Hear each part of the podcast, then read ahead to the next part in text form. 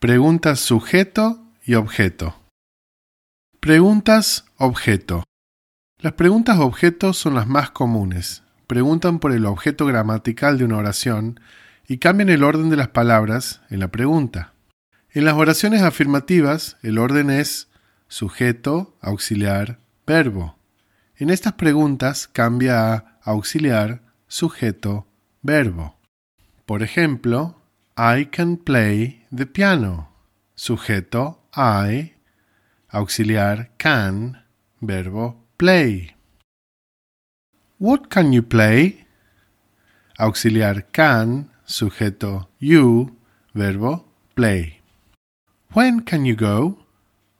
I can go tomorrow. Where were you born? I was born in Argentina. Who did you call? I called my father. Preguntas sujeto. Las preguntas sujeto preguntan por la identidad del sujeto de una oración y el orden de las palabras es el mismo que el de una oración afirmativa. John broke the TV. Who broke the TV? Which team won? En estas oraciones, el orden de las palabras es el mismo.